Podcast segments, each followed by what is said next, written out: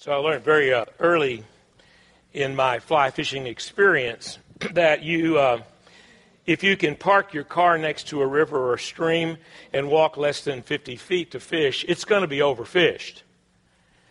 To really catch fish, you've either got to be fishing on private land or you're going to have to hike. And since I can't afford private land usually, it's hiking. On this particular June, early June day, a group of eight of us uh, left uh, the base camp in, at the, the, base of the Rocky Mountain National Park. And uh, for a four and a half mile hike up a mountain to fish a trout lake at about 13,000 feet.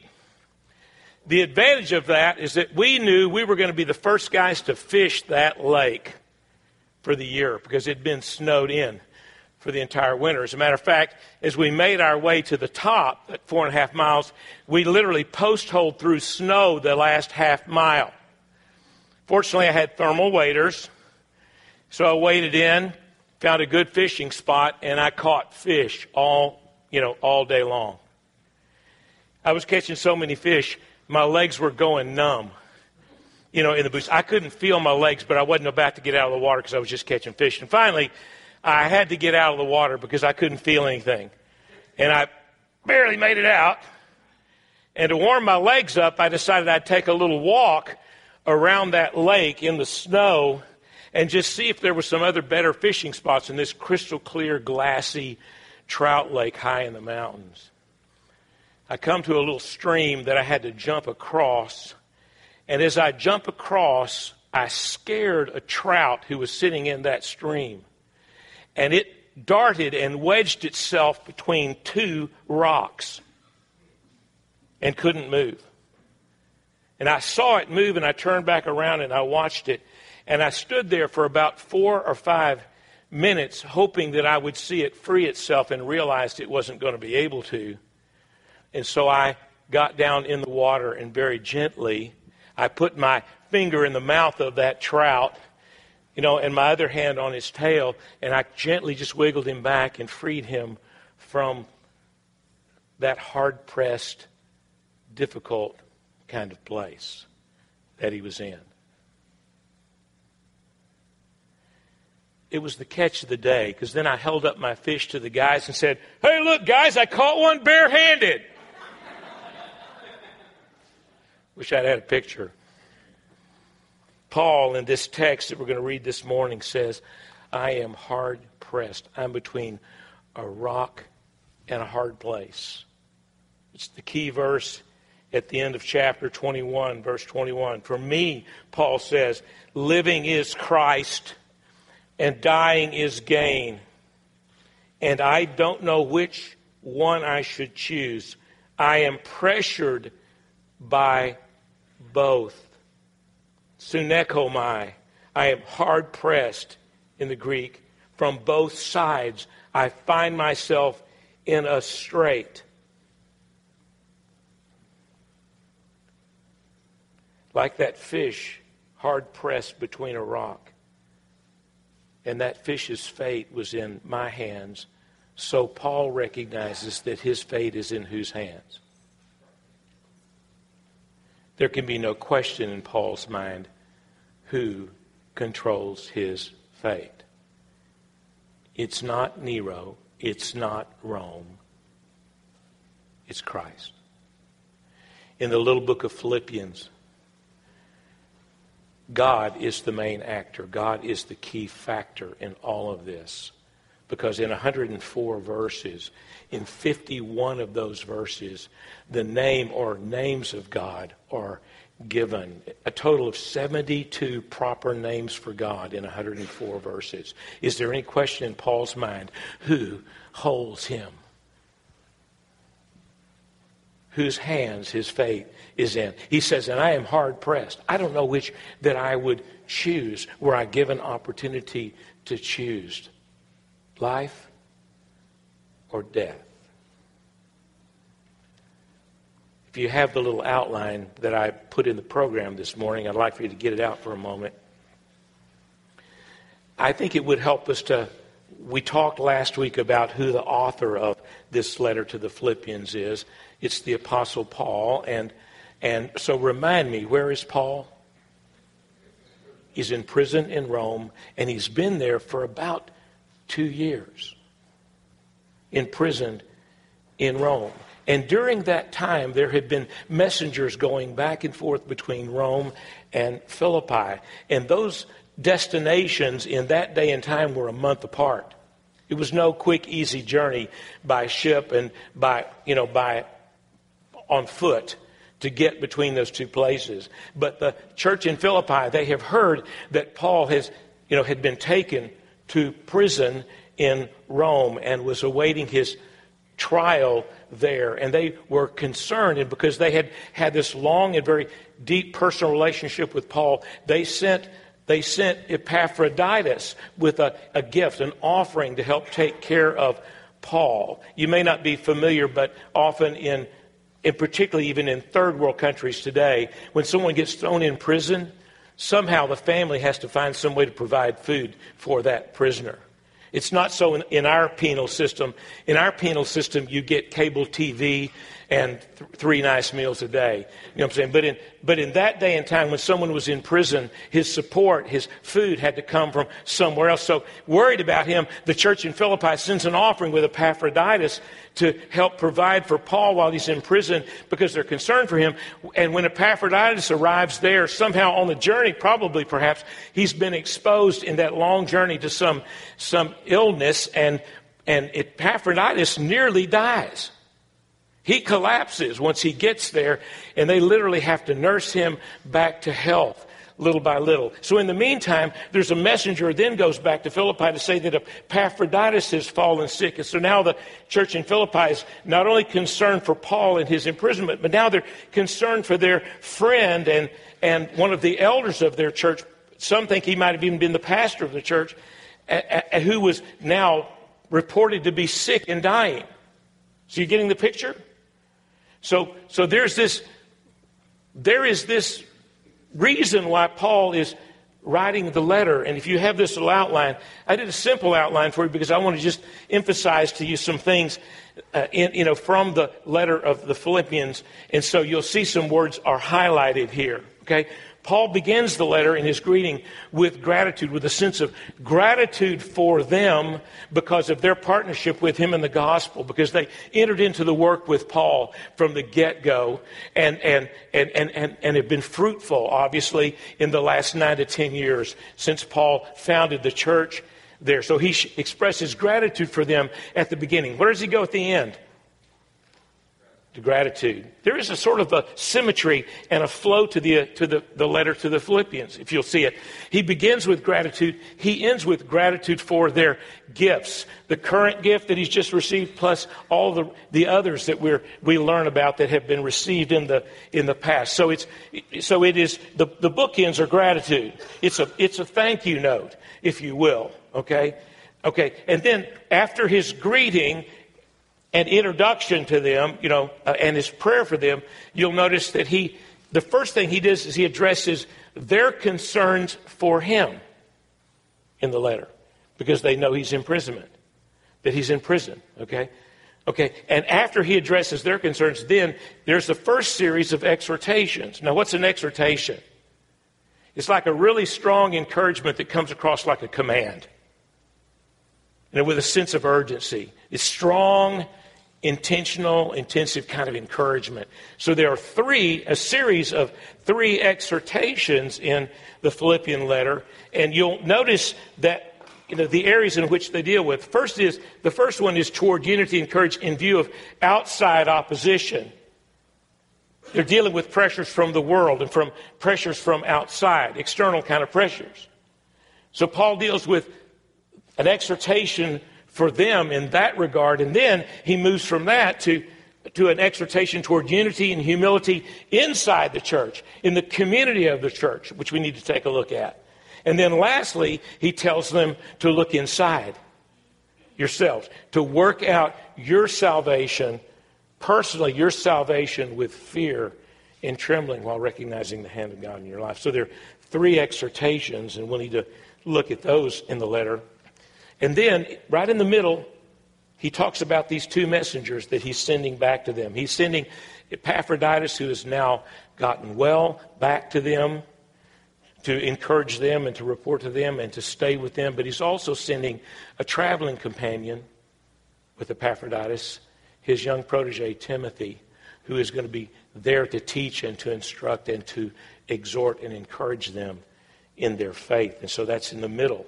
Okay, then he moves away from their concerns for him and he begins to talk about his concerns for them. And there are two concerns for them in the letter legalism and license. Legalism at the hands of Judaizers, those who are trying to make them keep strict, kind of Old Testament observances, laws and rules and customs and traditions. You know, so he, he, he, he comes out in, in a warning to them about legalism and then about license, about not taking seriously their faith, their walk with God in obedience. And then a second series of exhortations. You see the symmetry? And in those, those last exhortations, there are two. One of them is to stand firm in unity. You've heard the word unity expressed three times already. It's, a key, it's one of the key words of, of the Philippian letter. An exhortation toward standing firm in unity and then toward the practice of Christian disciplines and virtues there as a, as a way of practical application for their faith. So I would encourage you, take that, if you would, and do some reading in Philippians on your own. Use that as a bookmark. Put it in your Bible. I know it won't fold up and fit in your, so, your smartphone case, but do the best you can with that. But I wanted you to have some sense of that. You know what I'm saying? And, and I, you know, I, I can't help but sort of observe where Paul starts out here. He, he starts out with in, in sort of a global kind of view about talking about the challenges of dealing with the outside kind of world, if you will, and then the challenges that they face in terms of unity and humility within the body. And then he says, lastly, then now you go work on your salvation with fear and trembling. Most of us take it just the opposite. We walk into church, and all we're concerned about is moi. How does this affect me? Just trying to work our own, you know, kind of figure this out for ourselves. You know, just saying. And some of us spend we spend so much time there. We never, like Paul, get to the place where we really understand what it means to be in community, in a loving body of Christ, unified, working together. And and we never invest much in what's going on in the outside world. It just sort of revolves, it stays around us. See, Paul is so different. His perspective is so different than most people's, isn't it? I mean, this guy's really been bit you know, if, if you will, um, by the gospel. Okay, so, so we're going to begin reading with, uh, with chapter 1 and with verse 12. okay, so Paul's in prison, and, uh, uh, and, and here's the thing. Here's the, here's the thing. Paul has a definition of life. Paul has a definition of life that enables him to face anything. Anything and everything.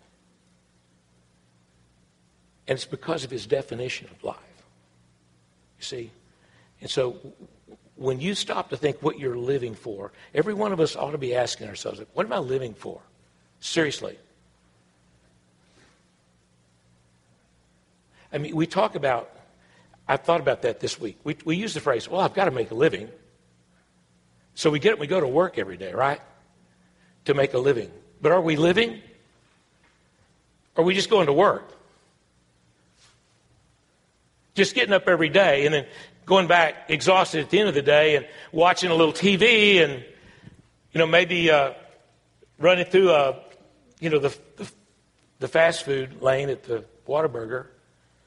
And we get up the next day and we start it over. What are you living for? See, Paul's living for something.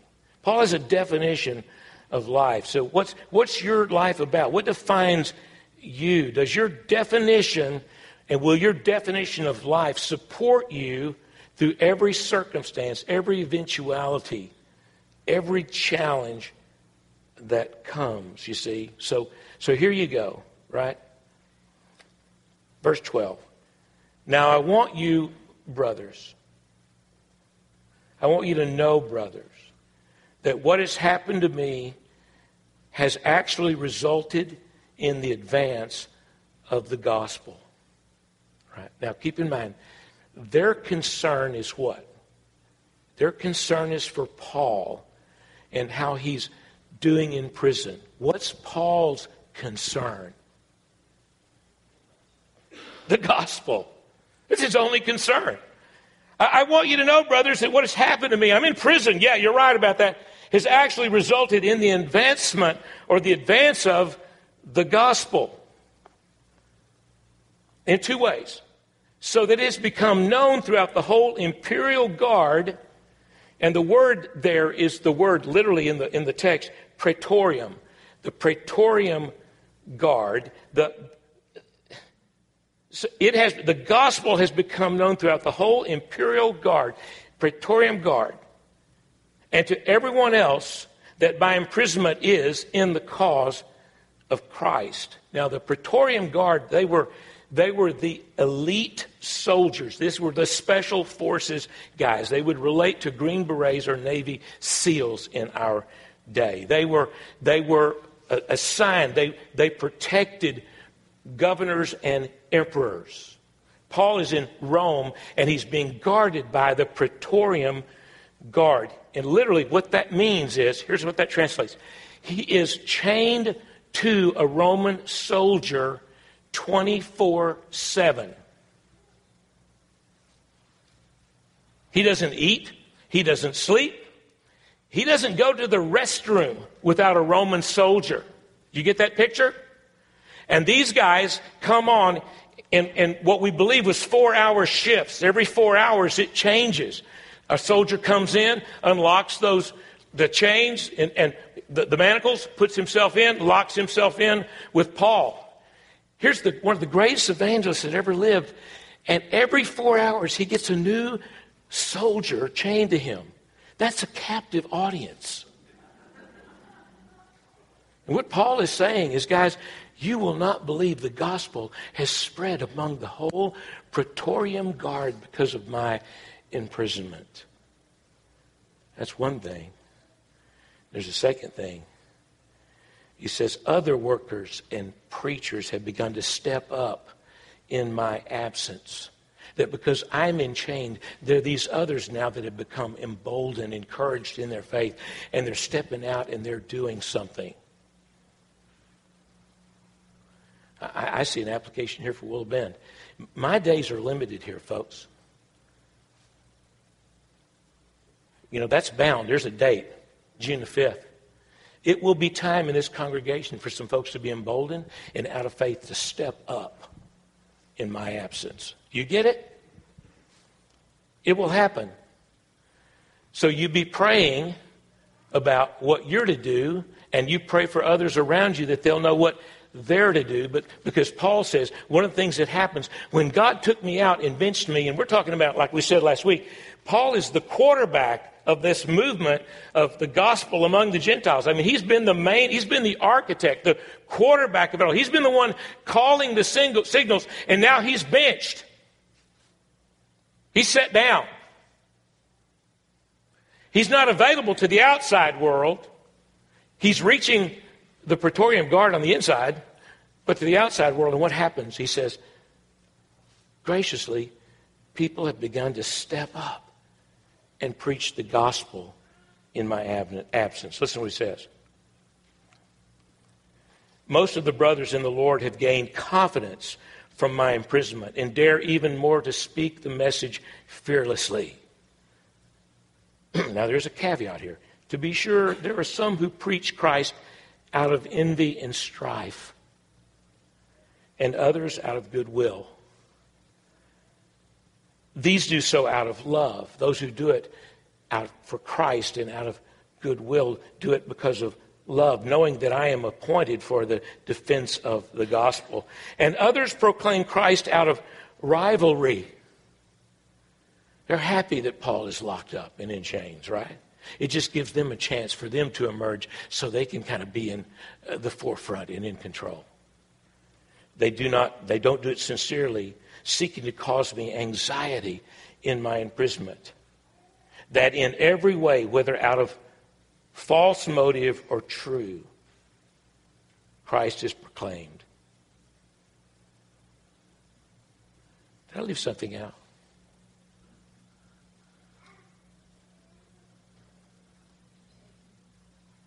Oh, yeah. What does it matter? You see, if it's all about you, it matters. But if it's not all about you, it doesn't matter. So Paul said, what does it matter? Whether they preach Christ out of envy and strife and of, of selfish motivation or, or they do it really out of love and out of a Christ centeredness, he says, at least the gospel is being proclaimed. And it, there is tremendous power in the gospel that God can hit straight licks with crooked sticks. He's been doing that for a long time. Seven, 17 years with this guy in the pulpit, hitting some straight licks with crooked sticks. Right? Because of grace. Because it's all according to God's plan and God's purpose. That in every way Christ be proclaimed. And in this, he says, I rejoice. Yes, I will rejoice. He doubles down on the rejoicing here. I will rejoice because I know that this will lead to my deliverance through your prayers and help from the Spirit of Jesus. Now, we need to pause there for a second because Paul uses the word for deliverance, salvation. This will lead to my salvation. Now, is Paul talking about being let out of jail? Or is he talking about something else? I want to suggest to you that there's a deeper thought here. You see, Paul understood that because of the finished work of Christ, we have been saved. And when we come to Christ, past tense, we are saved from, forgiven, you know, wiped clean, and the penalty of sin is no more. There's no more a penalty for our sin. But we still live in a fallen world where there is the presence of sin and the power of sin operating, right? So salvation begins at a point in time, and we are secure in relationship with Him because in the finished work of Christ, by grace, when we receive Christ, we are saved. We, the penalty of sin has been paid for us. No longer are we under that penalty, under that debt. We are free. But salvation is also a process. There's a process of sanctification by which we have to be freed from the power of sin in our lives. And one day, one day from the presence of sin altogether when we leave this planet, when we leave this life. So, in effect, listen, here's what I think Paul's saying.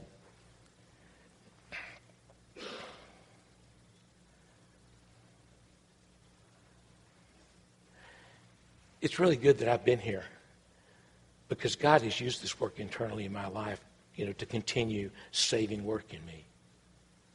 This hardship, this lockdown, this being chained, this without the freedom, you know, to move about, God has used it in my life to continue the work of salvation in me.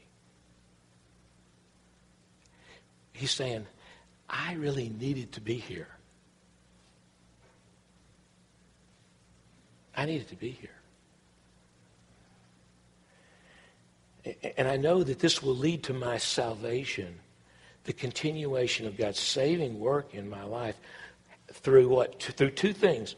Through your prayers and the help of the Holy Spirit. Now, don't ever, ever, ever negate the power of somebody's prayer on your behalf.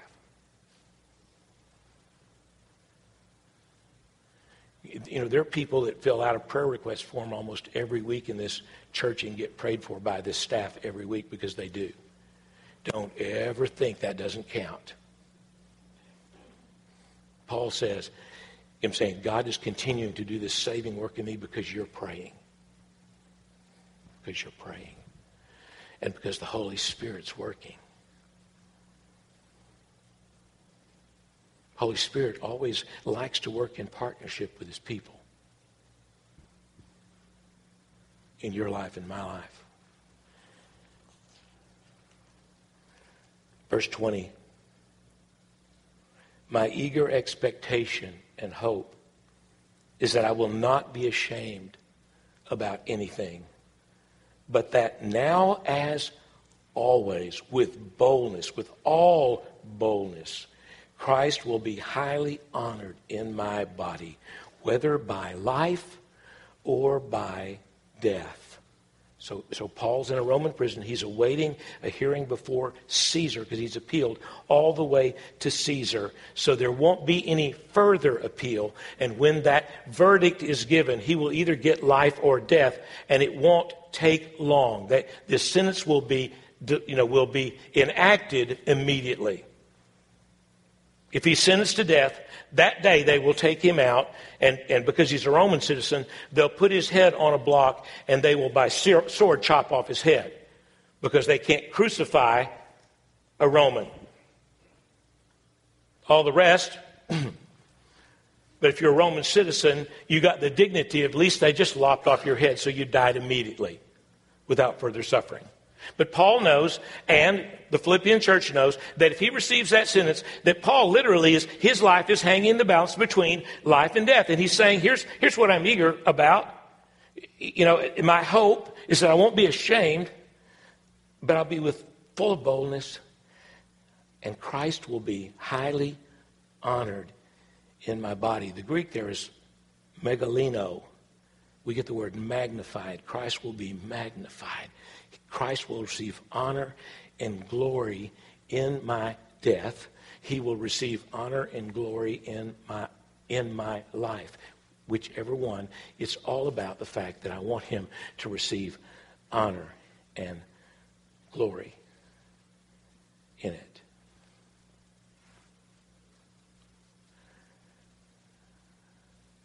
So the question I've asked myself this week is that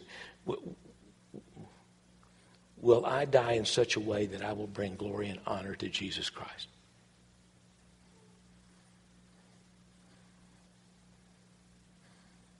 Because my day's coming, your day's coming.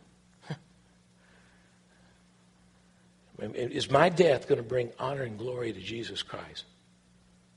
Is that the intent? Is that the desire of my heart? Is that the hope and the expectation? Is that how I want to go boldly and unashamedly? Is that to go to death in such a way that brings honor and glory to Jesus Christ? You remember in John chapter 21 when Jesus called Peter aside and had to restore him. He th- denied him three times, and so Jesus asked him three times, Peter, do you love me? And, and Peter finally, okay, Lord, you know all things. Okay, so immediately after, after Jesus restores Peter in, in that fellowship, he says to Peter, Truly I say to you, Peter, when you were young, you used to dress yourself, walk wherever you wanted. And when you're old, you will stretch out your hands, and another will dress you and will carry you to where you do not want to go. And then John gives us a little parenthesis in the gospel. It's because it's his interpretation, it's, it's his thought, his commentary on what Jesus just said to Peter. This, parentheses, this he said to show what kind of death he, that is Peter, was to glorify God. And after he said it to him, he said, Follow me. You know, a little over two years ago, you know, I've been working with uh, a spiritual director, a guy named Roy Austin. You're gonna, he's going to be here on, the, on June the 5th, you know, on last sermon day. And, and he, and, by the way, he and I are going fishing this afternoon. Um, because, you know, that friendship means the world to me. He's mentored me. He's challenged me incredibly. He's helped me to see um, the positive in the, in, the, in the midst of some deep negative stuff that I was trudging through. Um, but as we got into our relationship, about a year into our relationship of working together, his sweet wife, Karen, uh, was discovered. She, she, she had a, a, a, cyst that came up on her shoulder, and, and, uh, and it was beginning to be painful. And then when they began to run tests on her, they discovered that it was the spread of cancer from her pancreas. And, and Karen had well, she, she, she lived four more months. And uh, she called me, you know, and she said, she said, Dave, I want you to be my pastor through this. And, and I understand now why all that was important to her, because it wasn't about Karen. It was really about getting it set up so somebody would be there to take care of Roy. It really was. Because he knew that we were had become close in, in friendship. And so I was given the privilege of walking with Karen and with Roy through those four months. And I'm going to tell you, those, those, that last night in the hospital room, the, the Celtic Christians talk about thin places where the presence of the God is so real. I'm telling you, Karen had the family gathered around her, and, and she talked in such a way to encourage every one of them in their faith and expressed her, her love to them. And then she said to them, You must let me go. It's my time. You must let me go. She had spent the four months that she had left, you know, loving and preparing, in a loving way, preparing her family. And she passed over without any fear. Total peace.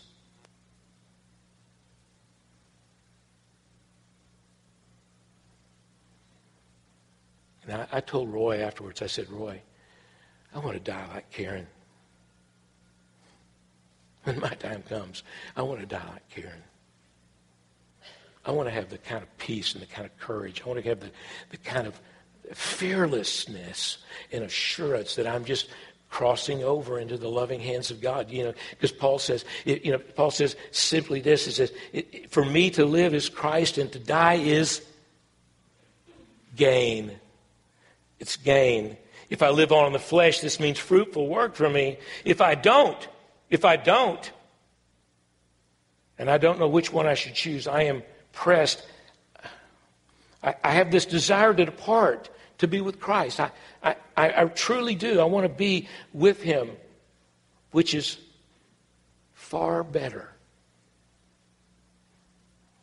He describes the gains as being far, far better. Interesting that in the original language here, it's the word polys, polys, kraton. He, he doubles the adjective. It's like it is far, far better. It is much more better. It's you know, it's, it's indescribable how much better it is to be with Christ. And I, I thought about that this, this week because, because last weekend we had the whole family gathered at our house. And, you know, my, my sis and Gunter flew in from Minnesota. My brother's in from Colorado. My kids are all there. And we ate these big two inch steaks.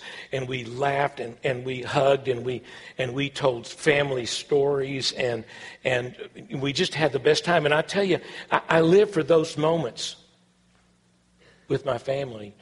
And Paul says, there's something far, far better than I can even imagining being you're that close and that close knit in family and just really enjoying being together. I'm going, and, and, and Paul says, it's far, far better.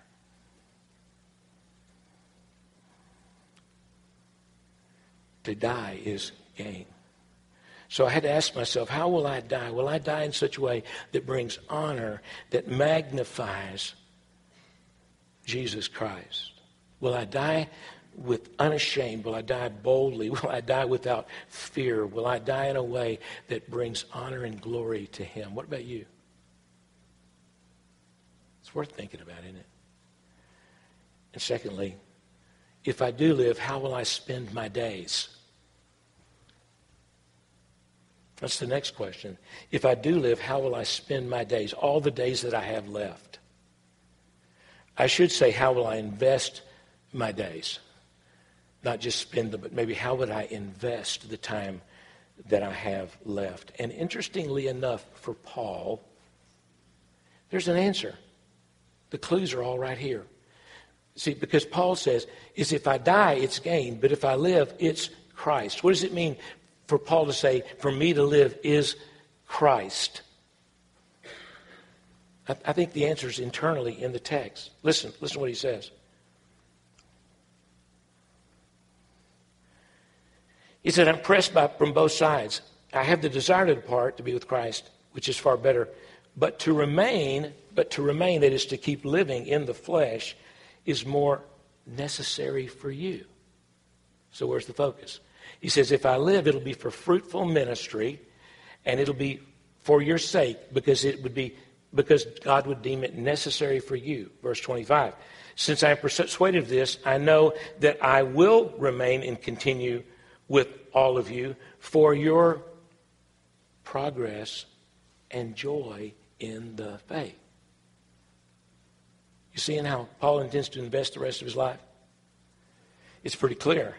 So that, verse 26, because of me, because of my influence, because of the way I live, because of my example, your confidence may grow in Christ Jesus when I'm able to come to you again. So here's what, here's what Paul defines his life this way. To me, for me to live is Christ. That's my definition of life. But let me tell you how I'm going to invest that. If I stick around, it's going to be so that I can have fruitful ministry. Because God has a purpose for me in a way to invest my life so it's fruitful for the kingdom on your behalf because it's necessary for you, for your progress, for your joy in the faith. And faith is that deep sense of trust so that you learn how to really trust Jesus. Not trust Paul, not trust Dave, not trust Kevin, not trust, you trust Jesus. Because he's the one who holds you in his hands. He's the one that decides your fate. And if he leaves you here, you're, Paul's saying, I want you to invest well. And then he follows it, and I'll end on this, with his first exhortation. And we're just going to read this, and then I'm going to just emphasize one sentence, and then we'll close. Paul, here's Paul's first exhortation of three exhortations, remember in the outline. Okay? And this first exhortation is for them to be courageous and unified in, in dealing with, with outside opposition. Okay? Verse 27. Here's his first exhortation. Just one thing. Live your life in a manner worthy of the gospel of Christ.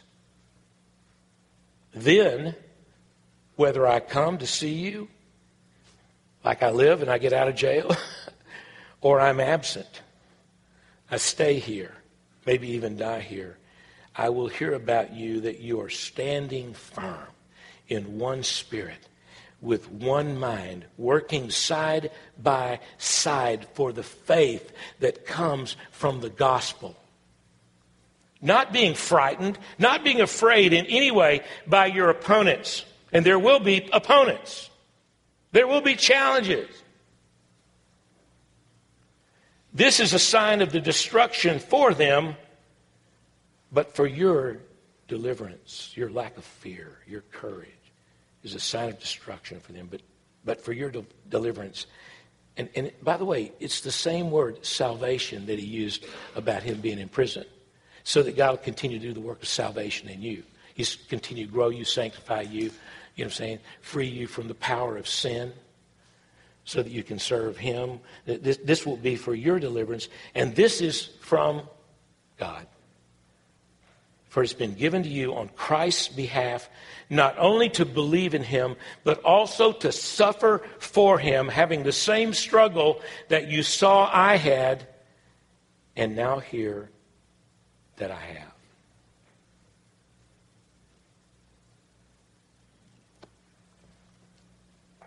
It's first of three exhortations, simply this.